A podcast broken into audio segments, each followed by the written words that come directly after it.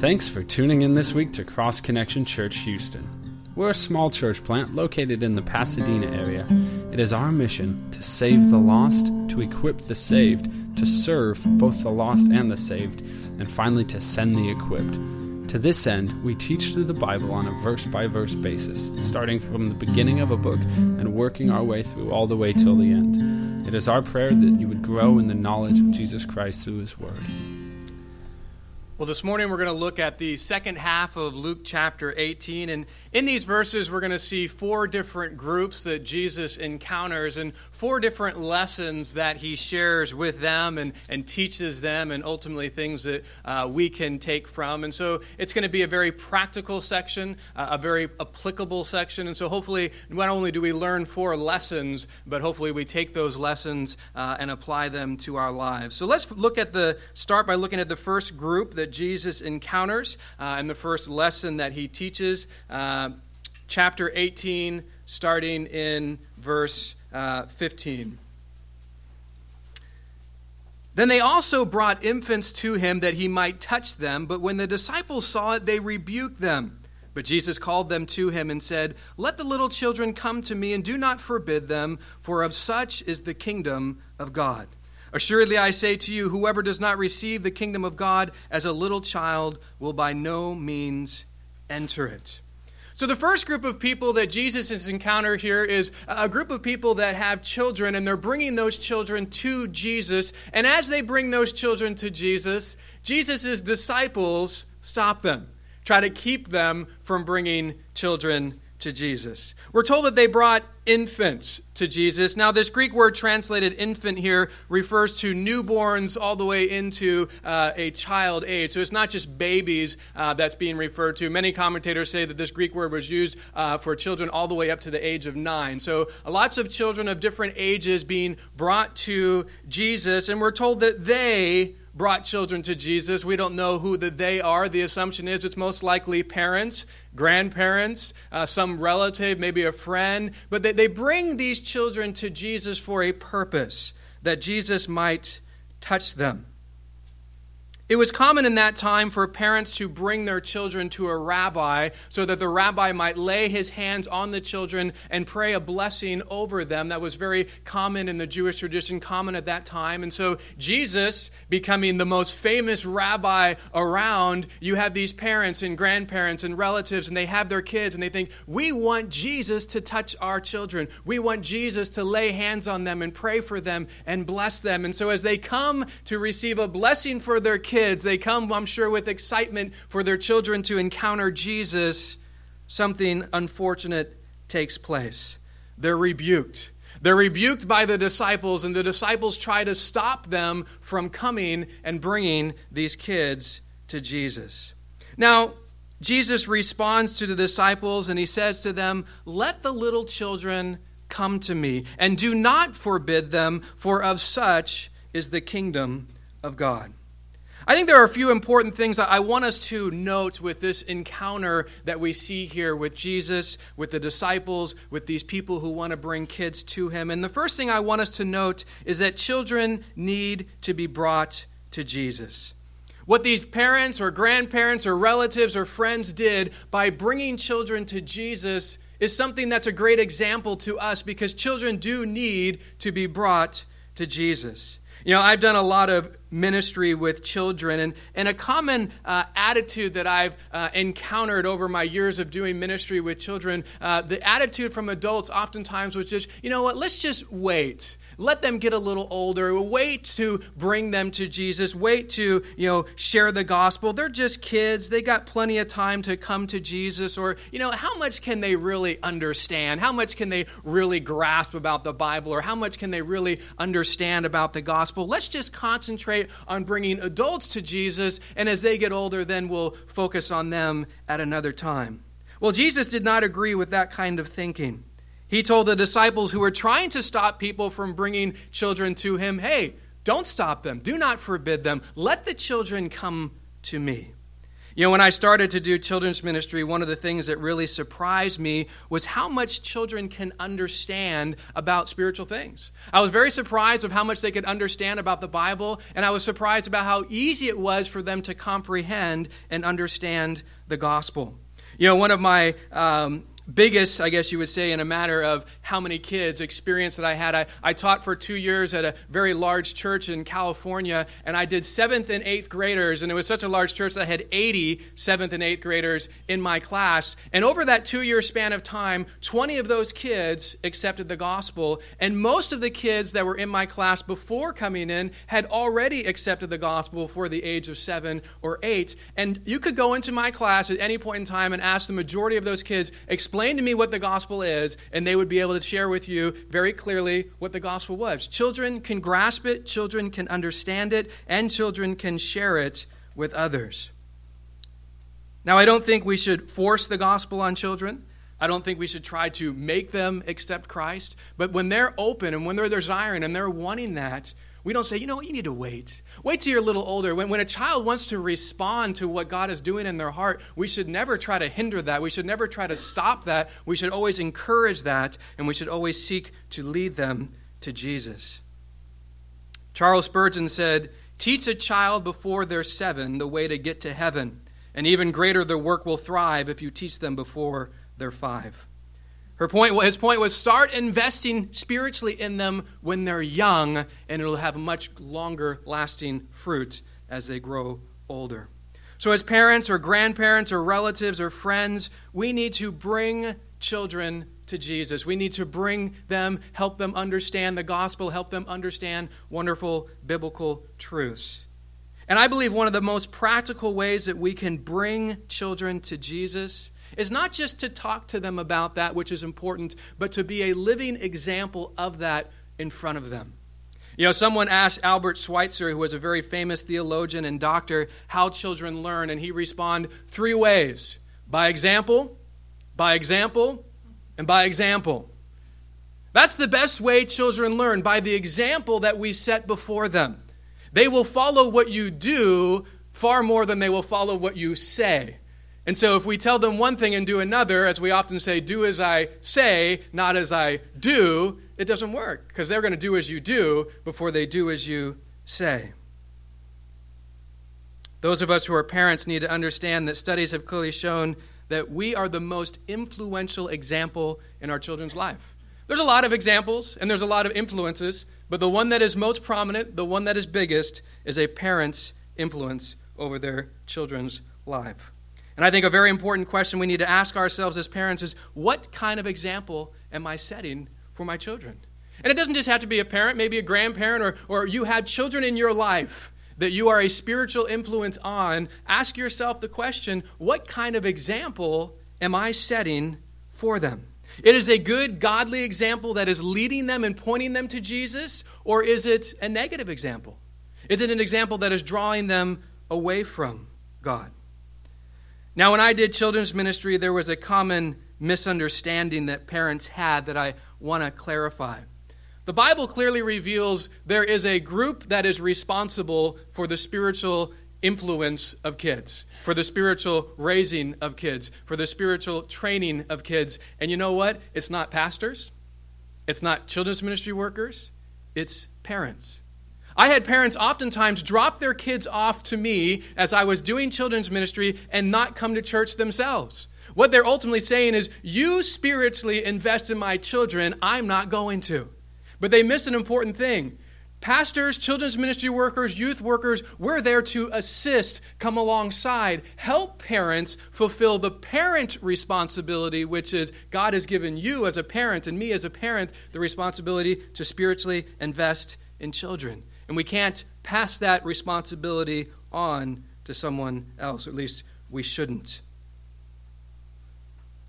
There are many verses in the Bible that point to a parent's responsibility to spiritually influence their children. I just want to share one from the Old Testament, one from the New Testament. In Deuteronomy chapter 6, verses 5 through 7, it says, "You shall love the Lord your God with all your heart, with all your soul, with all your strength. It's a very common verse that many of you probably know, but notice how it goes on to say, "And these words which I command you today shall be in your heart." Verse 7, "You shall teach them diligently to your children, and shall talk of them when you sit in your house, when you walk by the way, when you lie down, and when you rise up." So God says, all these commandments that I give to you, you personally need to love the Lord your God with all your heart, soul, mind, and strength. But then you need to teach those things diligently to your children. When? All times of day. When you rise up, when you go to sleep, throughout the day, you should be continually investing in the spiritual well-being and training of children. Ephesians chapter 6, verse 4. "And you fathers, do not provoke your children to wrath, but bring them up in the training and admonition of the Lord." Here's where I think the spiritual problem exists the most. Notice the real challenge of fathers, because in the home, the spiritual head, the spiritual leader should be biblically the father. And sadly, fathers are often passing the buck more than anyone else to spiritually invest in children. And usually the first person they pass it on to is the mother. And then oftentimes both parents pass it on to people in the church. But fathers need to say, you know what, I am the spiritual leader, and I need to make sure that I am doing my part in spiritually investing and training my kids. But you know what, there's a wonderful principle in Scripture that is so encouraging as a parent. It says this, Proverbs chapter 22, verse 6, "Train up a child in the way he should go, and when he is old, he will not depart from it." This is a wonderful principle that the Bible lays out for parents to be encouraged by. If you train up a child in the way that they should go, when they become older, they're not going to depart from that wonderful truth. But you know what? I found interesting when I started studying this for myself, especially as I became a parent. This Hebrew word to train up means to train up by example. This isn't just saying, tell your kids what the Bible says. Tell your kids how they should live. It's saying, be an example before your kids of what they should do and how they should live. So if you want your child to pray, don't just say, hey, pray. Pray with them. Show them. Be an example of prayer. Let them see you regularly pray and come alongside them and help them learn from example. If you want your child to read the Bible, don't just say, you know what, you need to read the Bible every day, but I'm not going to. Read it with them. Show them how. Be an example of that. If you want your children to love others, don't just tell them to love others while you scream and shout at your spouse and treat them in a very unloving way. Demonstrate it by example. So the principle that this proverb gives us, if you train your children by your words and your example, when they get older, they won't depart from it. Now, this is a principle. This isn't a promise that it's always going to happen. But for the most part, that is the reality. If you invest in training your children by example, as they're young and they grow up, they'll continue to walk with the Lord. And that should be something that is a strong motivation for parents or those of us investing in kids. So the training method of do as I say, not as I do is one that doesn't have lasting effect. The one that has lasting effect is when I set the example before you and continue to show you that example, that is the thing that is going to help you in the future to continue in your Christian walk. Now, you know what? All of us as parents recognize we don't do what's right all the time. We don't always set a good example. We don't always do what is biblically right. But you know what? Even when you sin and fail, you can still set a spiritual example for your kids. Because one of the things that they desperately need to understand is God's forgiveness. When they sin, they need to understand there needs to be forgiveness. And one of the ways that we can show that is by when we sin in front of them, demonstrate, hey, I need to come to God and ask for forgiveness. And when we sin against them, to come to them and say, please forgive me for what I've done. And setting that example of, yes, even mom and dad fail. And we're sinners. And you know what? We need Jesus to forgive us. And we need you to forgive us if we're doing this against you. You know, something that really has stuck with me through the years of something that my dad did regularly was he would humble himself when he would sin against us. And he did that from time to time and said things or did things out of anger. And he would come back and he would pull us aside and he would say, you know what, I was wrong. I need you guys to forgive me. What I did here was not right. And that was so much more powerful than if he was always perfect and never did anything wrong, to recognize, you know what, here's a man who's willing to humble himself, willing to say, I'm wrong, I need forgiveness, just like I need it from God, I need it from you. And that was a wonderful spiritual example. And so we don't have to be perfect to set an example. We just need to humble ourselves and be willing to seek forgiveness in this. So the first thing to note about this encounter is that children need to be brought to Jesus, and really the most effective way to do that is to be an example before them of your faith in Jesus. And I've emphasized the importance for parents doing this, but any of us who have a relationship with children, we should recognize, for some of you grandparents or some of you friends or relatives, you might be the only spiritual influence in that child's life.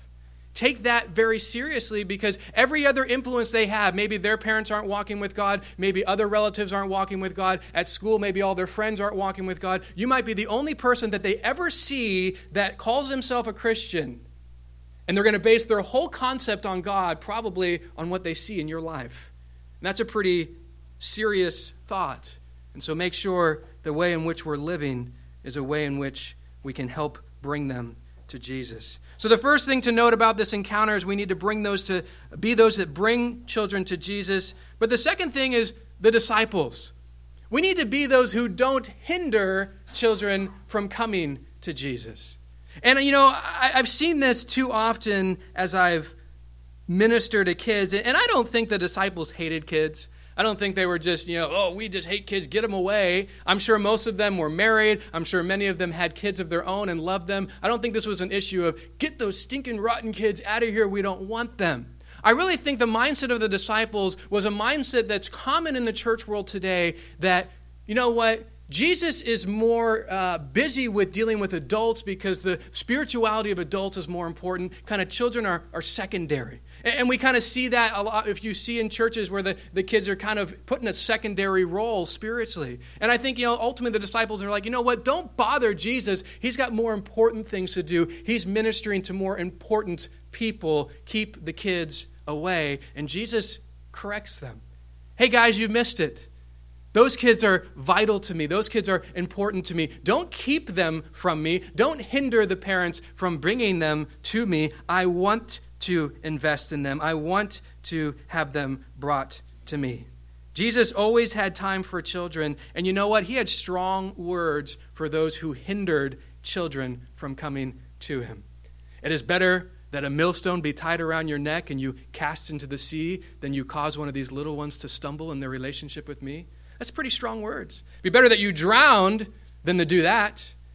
Jesus doesn't not just, he wants us to bring children to him, but he also wants us to take very seriously not hindering people, especially young ones, from coming to him.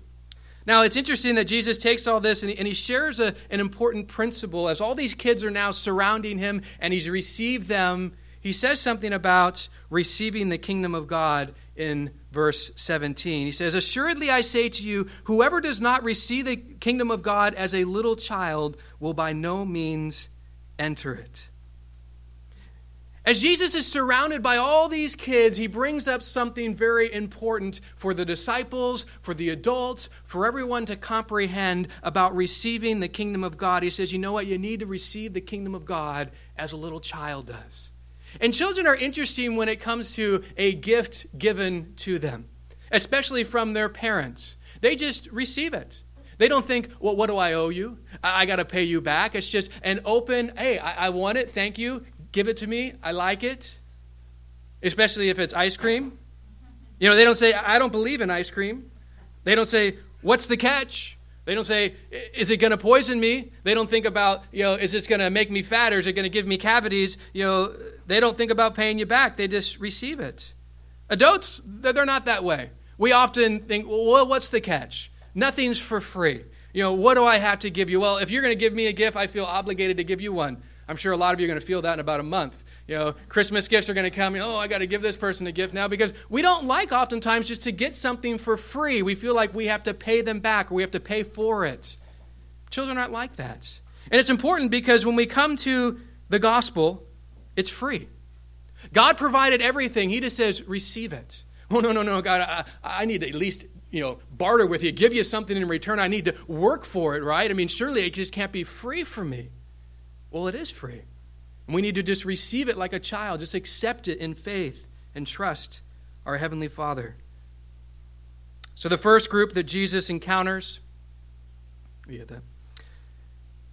are people who brought children to him and the disciples who tried to stop them. And the first lesson that Jesus teaches is bring children to Jesus and don't hinder them, and come to Jesus accepting and trusting him like a child. Well, now we're going to see another group that Jesus encounters in a second lesson that he teaches. Chapter 18, verse 18. Now a certain ruler asked him, saying, "Good teacher, what shall I do to inherit eternal life?" So Jesus said to him, "Why do you call me good? No one is good but one, that is God. You know the commandments, do not commit adultery, do not murder, do not steal, do not bear false witness, honor your father and your mother." And he said, "All these things I have kept from my youth." So when Jesus heard these things, he said to them, "You still lack one thing. Sell all that you have and distribute to the poor, and you will have treasure in heaven, and come, follow me." But when he heard this, he became very sorrowful, for he was very rich. The second person that Jesus encounters is this ruler. And the second lesson that Jesus ultimately is going to give is on hindrances to salvation. We're told a certain ruler comes to Jesus with a question. Now, in Matthew and Mark's gospel, we're told two more things about this ruler, that he was young and that he was rich. And that's why he's referred to oftentimes as the rich young ruler. And so this man had a lot of things that the world today would love. He had position and he had power because he was a ruler, and he also had great possessions because he was rich, and he had all of them at a very young age. Where so many people lived their whole life for this man was taking advantage and enjoying it as a younger man.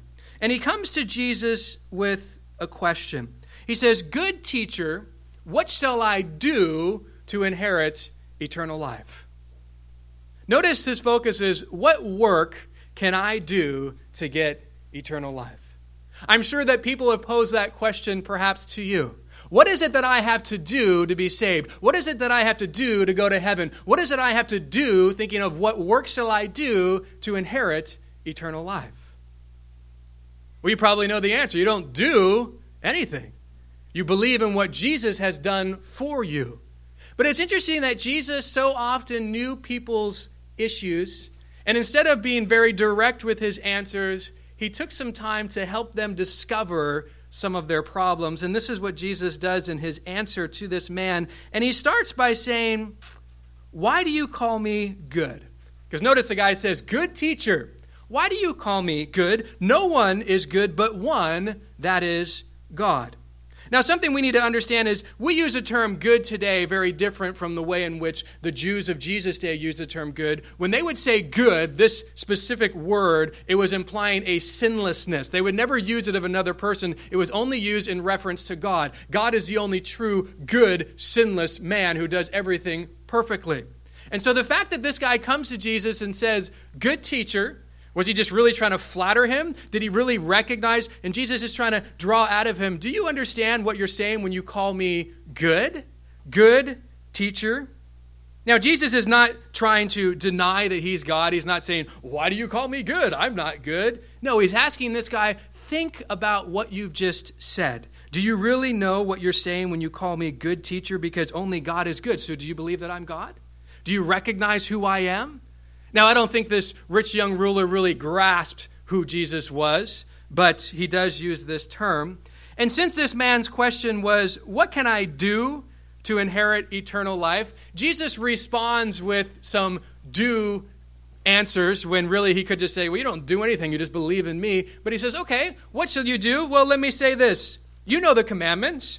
Do not commit adultery, do not murder, do not steal, do not bear false witness, honor your father and mother."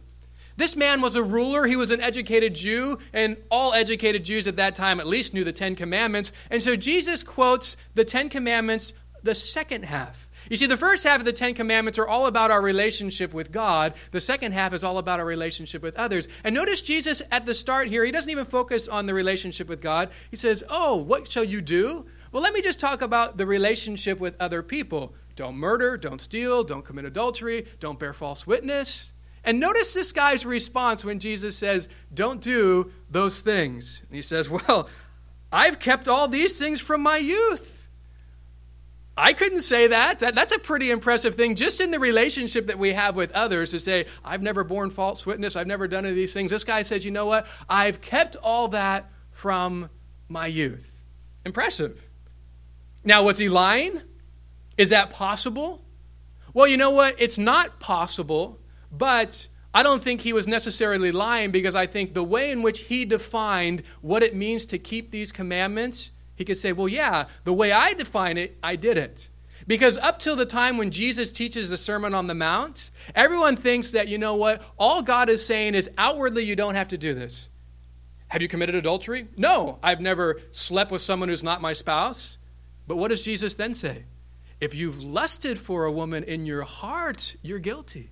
Because God says, you know what, it's not just about the outward action, it's also about the heart. I don't just see what you do outwardly, I also see your heart. And so could this man say, outwardly I've never done these things? Yeah, it's possible that he outwardly didn't do it. Was his heart guilty? For sure it was. But he didn't understand that reality as most Jews of that time didn't. So it's not that he's necessarily lying. I think he just convinced himself, oh, I've done really well in loving my neighbor. But notice Jesus has yet to bring up his love for God. And so Jesus doesn't respond by saying, well, wait a second, let me correct you on that. You got a heart problem. You actually never have accomplished this. Because Jesus is going to get to the real heart of the matter. He's like, oh, great. You've kept all those commandments from your youth. Wonderful. One thing you still lack. See that you sell all that you have and distribute it to the poor, and you will have treasure in heaven, and come and follow me. Jesus was helping this rich young ruler discover his real issue. Oh, I've kept all these wonderful promises and commands towards people my whole life. Really wonderful. All I want you to do now, just one more thing. Go sell everything you have, give it to the poor, and come follow me. Have any of you been to the dentist? I'm sure most all of you have. The dentist has what I like to call a torture tool. It's that little pick that they have, and they jam it into your teeth, and they say, does that hurt? And you say, no. Does that hurt? No. Does that? Yes, it hurts. And they jam in there, and you got a cavity or something, and it hurts really bad. And they're probing in there to find the problem. Jesus does that so often with individuals. He knows their issue, but they don't get it. And so he could have just right away told this man his issue, but first he says, oh, you want to try to do something to get to heaven? Well, tell me what the commandments. Have you done these? Oh, yes. Okay, well, here's what you lack. Here's the problem. Sell all you have, give it to the poor, and come follow me. Jesus points this ruler to now the laws before the relationship with others, the law of your relationship with God. And this is where the rich young ruler had a real problem. Because the first one is, you shall have no other gods before me. And his God was not Christ, was not the true God. His God was riches. And Jesus reveals this to him. You got a real problem. Your real problem is that your God is your riches. So get rid of that. Sell it all. Give it to the poor. Come follow me. And then you can truly follow the true God and give up the God that you've made. We're told that he left sorrowful. He recognized, I have all these riches and I'm not willing to give them away because I live for them. That truly is my God. And so when Jesus says, oh, hey, have you followed the commandments? Oh, yes, okay. Give up all you have. Oh, that hurts. All of a sudden he realizes this is the issue. This is my problem. This is what I really need to change. And sadly, he doesn't say in response, you're right. Riches are my God, and I need to get rid of that out of my life, and I need to come follow you. Instead, he says, wow, that's not what I wanted to hear. I'm going to leave sad. I'm not going to respond by accepting Christ. The rich young ruler had everything this world desires, power, position, possessions, but in all reality, he really had nothing because he rejected what was most valuable. He rejected what was most important, Jesus Christ. Jesus asked him to give up what he had made his God in order to gain all that Jesus had for him, but he wasn't willing to do it. He left sad instead of leaving saved, as he could have. He left sorrowful when he could have stayed and followed the Savior. He could have gained riches that truly satisfy and fulfill, but instead he held on to those that don't, to those that are temporary, to those that ultimately led him away from Christ. I think a great question for us to ponder, especially if you have never accepted Christ, but even if you have, is there something keeping you from following him? Because even for those of us who have accepted him, which this rich young ruler hadn't done yet, is there something in your life? Because sometimes we hold on to things that is hindering us from truly serving and following Jesus the way that we should. And he brings it to us often and says, give it up. Sacrifice it. We say, oh, no. I like this. I want this. I want to keep this. I'm not willing to sacrifice this in order to follow you completely, Lord. Or even worse, I'm not willing to sacrifice this like the rich young ruler to even accept you to begin with, to even ask for your forgiveness. I'd rather live for this other God that I've made in my life. And I want to point out here, Jesus is not establishing some kind of principle that says everyone should give all that they have to the poor and now follow him. He's specifically telling this man this thing because he had an issue with trusting in and loving and making riches his God. And Jesus is saying, get rid of all of it. Get rid of those riches and come follow me. Some have said, well, you know what Jesus said, everyone should sell everything that they have and give it to the poor, and so we're doing that. That's not a principle that he's established for everyone. It was a specific thing that he shared with this man because of this man's problem and need. Well, now Jesus is going to bring up an issue that riches can often bring. They don't necessarily bring it, but they often do. Notice what he says in verse 24. And when Jesus saw that he became sorrowful, he said, how hard it is for those who have riches to enter the kingdom of God. For it is easier for a camel to go through the eye of a needle than for a rich man to enter the kingdom of God. And those who heard it said, who then can be saved? But he said, the things which are impossible with men are possible with God. When Jesus sees the response of this rich young ruler, hey, sell everything, give it to the poor, come follow me. And he sees this guy is sorrowful and sad and walks away. Jesus then tells the crowd something very important. How hard it is for those who have riches to enter the kingdom of God. Jesus makes it very clear. Riches can be an obstacle to the kingdom of God. It can be an obstacle for people coming to Jesus to be saved. For some, it's such a huge obstacle. Jesus gives an illustration that it's easier for a camel to go through an eye of a needle. Speaking of a sewing needle, obviously no camel is going to fit through an eye of a needle, than for it is for a rich man to enter the kingdom of heaven. He's saying it's impossible. And that's why the disciples respond with, who then can be saved? I mean, what are you talking about here, Jesus? And notice in that time as well, something important. People thought that rich people were rich because of God's blessing, and poor people were poor because of God's lack of blessing. Which isn't true, but they thought, you know what, if you're rich, it's only because God has blessed you with all these things. So they never equated riches with something that was negative. Riches was something that could hinder. It was always, well, if you're rich, it's because God's blessed you because you must be so spiritual and wonderful.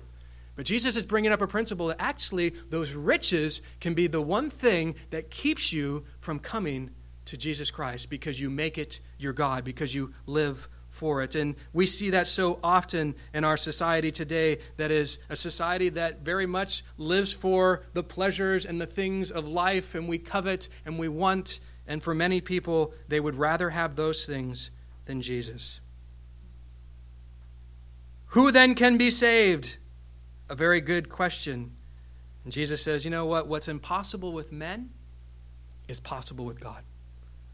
Something we need to understand is salvation, period, is impossible. It doesn't matter if you're rich or poor. It's not something that is possible with men. Salvation is miraculous. It's something that only God can do. Yes, it's impossible for you to be saved, but with God, all things are possible. And you know what? In the Bible, we've seen many rich people get saved. It's not like, well, rich people can't be saved. They can be, but there's a barrier maybe for them that isn't there for some poor. Because they trust in those riches. They live for those riches oftentimes, and it makes it more difficult as the rich young ruler to say, I'm going to give that up in order to follow Jesus. Zacchaeus, rich tax collector, he got saved. Joseph of Arimathea, very rich, he got saved. Barnabas, rich, he got saved. And the list goes on and on. But you know what? The real thing is there are things that hinder people from salvation. Riches, worldly desires and pleasures and things of the world often are a barrier to people accepting Christ. So the second group that Jesus encounters was a rich young ruler, and the second lesson that Jesus teaches is riches and other worldly things can be hindrances to salvation, but God makes salvation possible to anyone who will receive it. Now we're going to see a third group that Jesus encounters and a third lesson that he teaches. 18, verse 28. Then Peter said, "See, we have left all and followed you." So Jesus said to them, "Assuredly I say to you, there is no one who has left house or parent or brothers or wife or children for the sake of the kingdom of God who shall not receive many times more in this present time and in the age to come." The third group that Jesus encounters are the disciples. After hearing this challenge of Jesus to this rich man, sell everything you have, give it to the poor, come follow me, and seeing his response, he's sad and he walks away. Peter, the outspoken one, on behalf of the disciples, notice he says, oh Jesus, look over here. We have given up everything to follow you. We're not like that guy.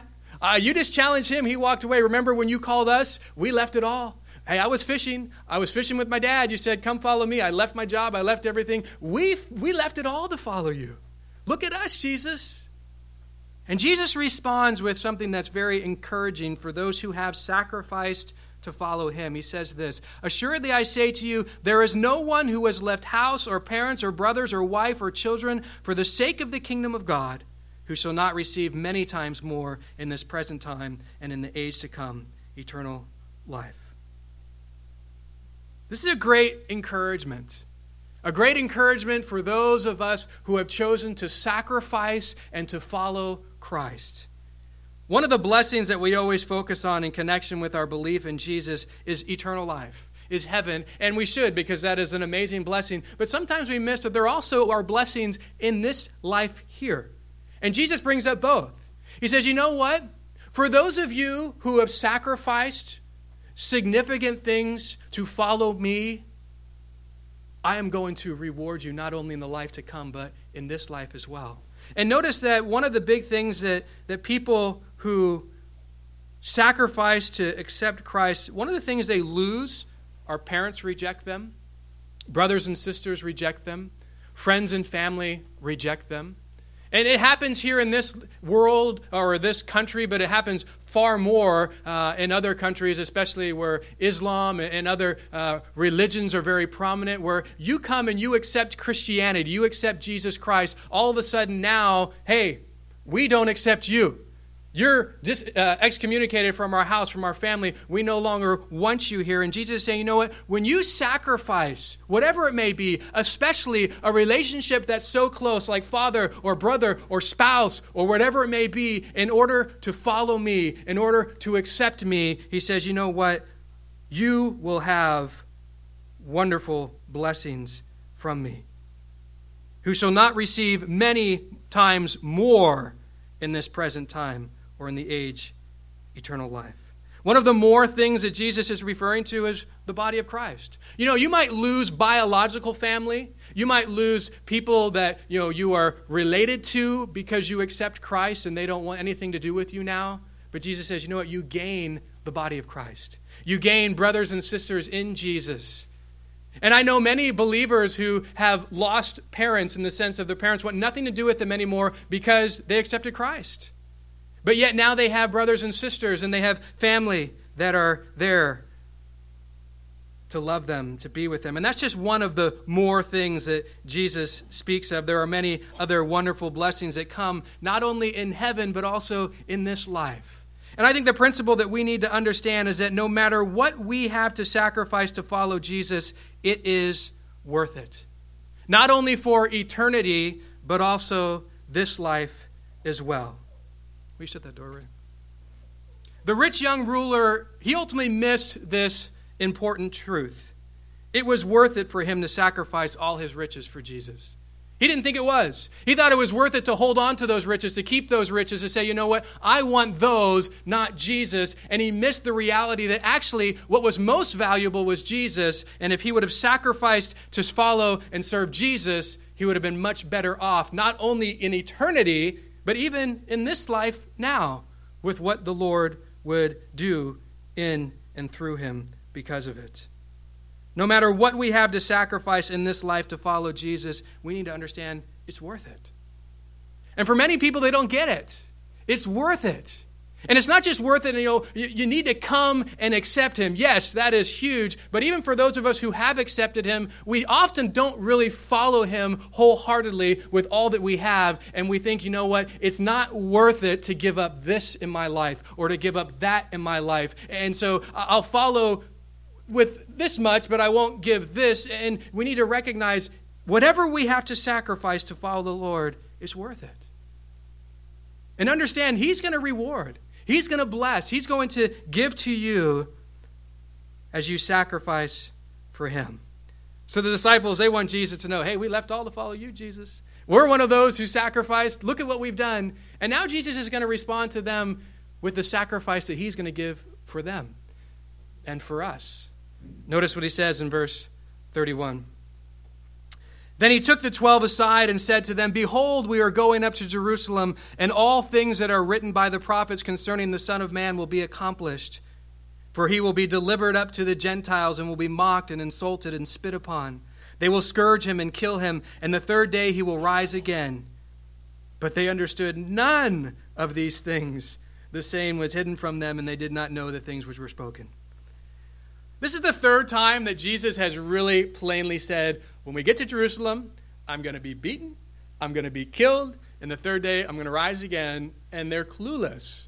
They don't get it. And they're not going to get it until he rises from the dead and it finally clicks. Oh, all those things that he was saying were true. They've just said, look at what we sacrificed for you, Jesus. And Jesus is ultimately saying, I am about to give the ultimate sacrifice of myself for you and for the world and the sins of the world. I think something we need to understand is any sacrifice that we give to follow Jesus is nothing in comparison to the sacrifice that he gave for us.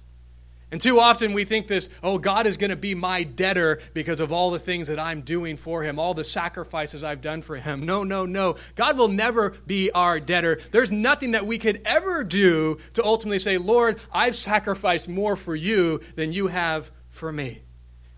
And that's just focusing on what Jesus did on the cross, not all the other things that he continues to do for us. We will never sacrifice more for God than what he has sacrificed for us. But the reality of what he has sacrificed for us should cause us to be willing and desiring to say, I want to sacrifice for you. I want to lay down things for you because you ultimately lay down everything for me. You can't outgive God. Everything that you sacrifice for God, he's going to respond as he says, I will bless you. I will give to you. You give to me, I'll give back to you. Don't think that you're going to outgive me. You keep sacrificing for me, I'll keep pouring blessings on you in response to what you do for me. So the third group that Jesus encounters are the disciples. The third lesson that Jesus teaches is no matter what we have to sacrifice in this life to follow Jesus, it's worth it, and he will reward us. Not only in the life to come, but also in the life that we live now. Now we're going to look at the fourth and final group that Jesus encounters and the fourth lesson that he shares. Verse 35, then it happened as he was coming near Jericho that a certain blind man sat by the road begging. And hearing a multitude passing by, he asked what it meant. So they told him that Jesus of Nazareth was passing by, and he cried out saying, Jesus, Son of David, have mercy on me. Then those who went before warned him that he should be quiet. But he cried out all the more, Son of David, have mercy on me. So Jesus stood still and commanded him to be brought to him. And when he had come near, Jesus asked him, saying, What do you want me to do for you? He said, Lord, that I may receive my sight. Then Jesus said to him, Receive your sight. Your faith has made you well. And immediately he received his sight and followed him, glorifying God and all the people.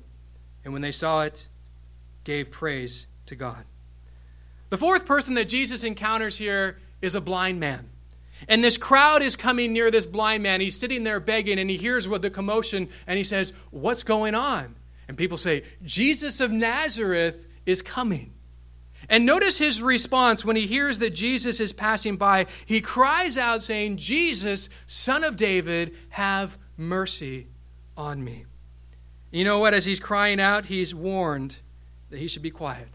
Kind of like the disciples when people brought children to Jesus. You know, just get out of here.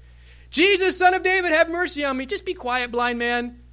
He's passing by. He's got better things. You know, quit crying out to him. Look at this crowd that's around him. And he could have just been quiet.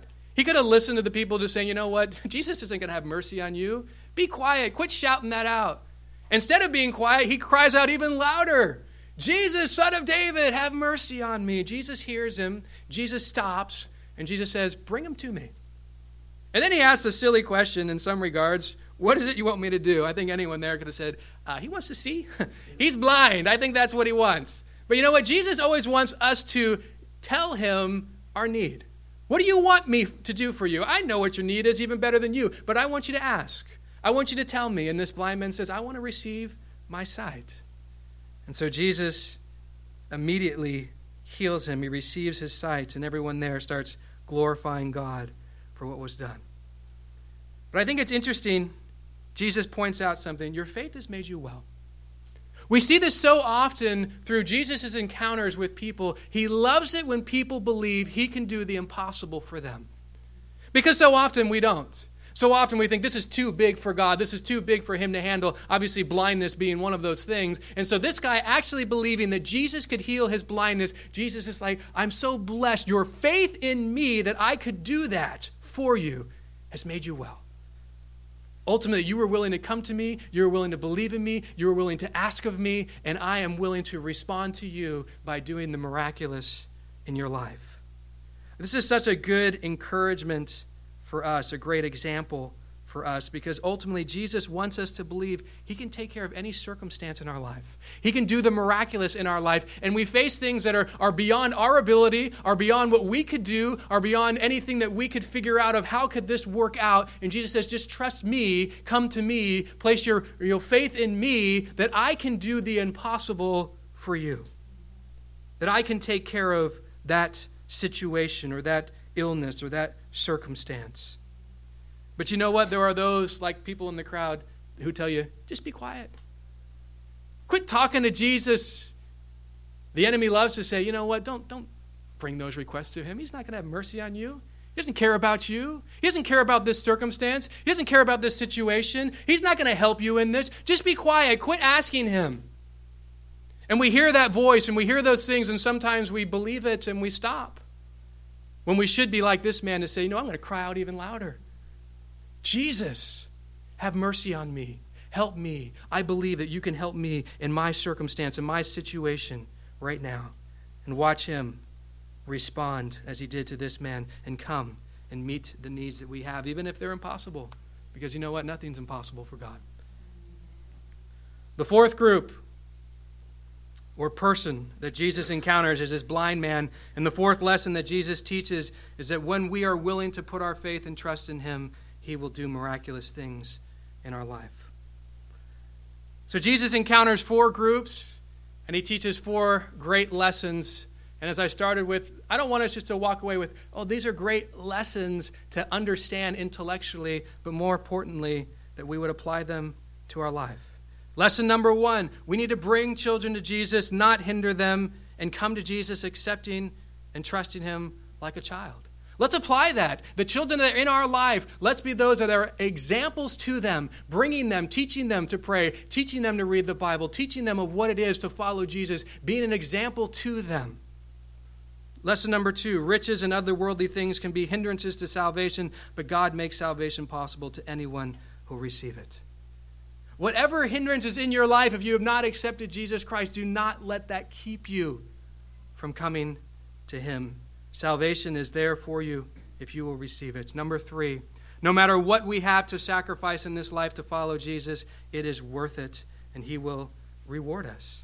Let's believe that. Let's go this week. And if there are things in your life that you're saying, you know what, I've been holding on to, I haven't been willing to give it up to Christ, to say, you know what, I believe that it's worth it. I believe giving this up to you to follow you is worth it, and here it is. Take it.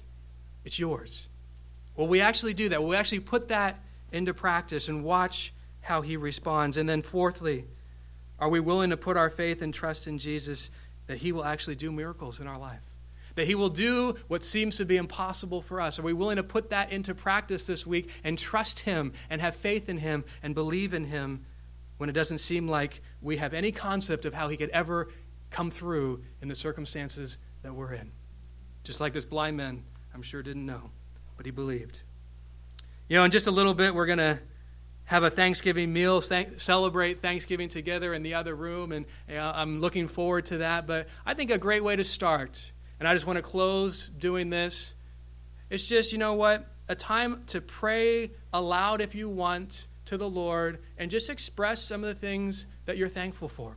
And I'm going to close it, and if you don't want to pray aloud, then that's fine. You can just pray quietly to him. But it's just great when you get to hear other people and what they're thankful for, and we can just agree with that. But let's just take some time just to come before the Lord, express our thankfulness to him for whatever it is that's on your heart that you're thankful to God for. And then I'll close this, and then I'll let you know how we're going to have our time of food and everything. But if you desire to do that, I would just encourage you to, and I'll close this in prayer. So let's just take a few moments to do that.